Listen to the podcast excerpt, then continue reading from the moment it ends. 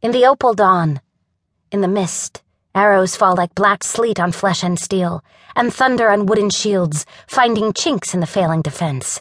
Hammer and hammer again, blow after blow. Horses are down, threshing and screaming, crushing the wounded and the dead. Men flee afoot, cut down by the sweep of riders on the perimeters. There is no more hope. Akandrin has met ambush. The fox has been outfoxed, and the enemy riders circle, cutting down those few who evade that last sweep. But most rally around Akandrin as horses go down, as men fall. No arrows now. At the last, it is swords and a battle afoot. Humans against humans. Akandrin's men against those who have sold their souls to Morund.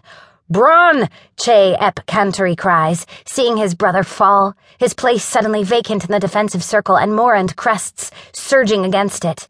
He tries to gain those few feet, in that desperate knot about Akandrin, to die shielding his brother, for it is only a question of place now. Weight of numbers bows their slight defense and breaks their shield ring. But thunder breaks behind him. Che turns and lifts his sword, but there are two of them, helmed and masked, who come thundering toward him across the brook, throwing a fine spray in the first breaking of the sunlight. Third stride, the gray horse and the white, stately slow, inexorable as fate. The solemn procession reaches the killing ground, the place of execution. They have walked this far, these last survivors of Gillenbrook. Akandrin is not among them. The fox's head stands on a pike outside Morund Gate, his countenance strangely tranquil after so much he has suffered. And by now the crows will have claimed the eyes, as the crows and the kites have claimed so many, many others.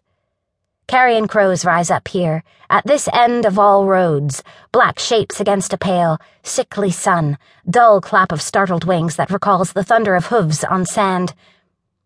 But that day is done. Akandrin is dead. His men have seen him die, and seen the things done to him, which made his death a mercy. Now is their own turn and disturbed birds settle back to the field, one solitary raven pacing on the roadside in the important way of his kind. Halt! Lord Gault calls out. Gault ep Messerin, but this is not the Gault Akandrin knew, the brother in arms he once trusted. This is a different creature, who now holds lordship over Morund Keep. Qhal serve him, though his hair is human dark and his body heavy, and of no remarkable stature. The humans in his command fear him greatly. That is the kind of man he has become. And Gault has brought the prisoners here, to this place where crows gather, where the woods grow strange and twisted. He has cause to know this vicinity. In a place, not far hence, the woods grow strange indeed. No beast will go there, and no bird will fly above the heart of it. By that place Gault holds power over the south. But they will go no further than this, for this purpose, for the disposal of enemies, here on the boundaries of law and reason.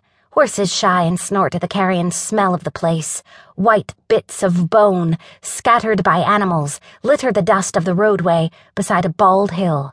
And on that hill stakes and frames stand against the sky, some vacant, some holding scraps of flesh and bone.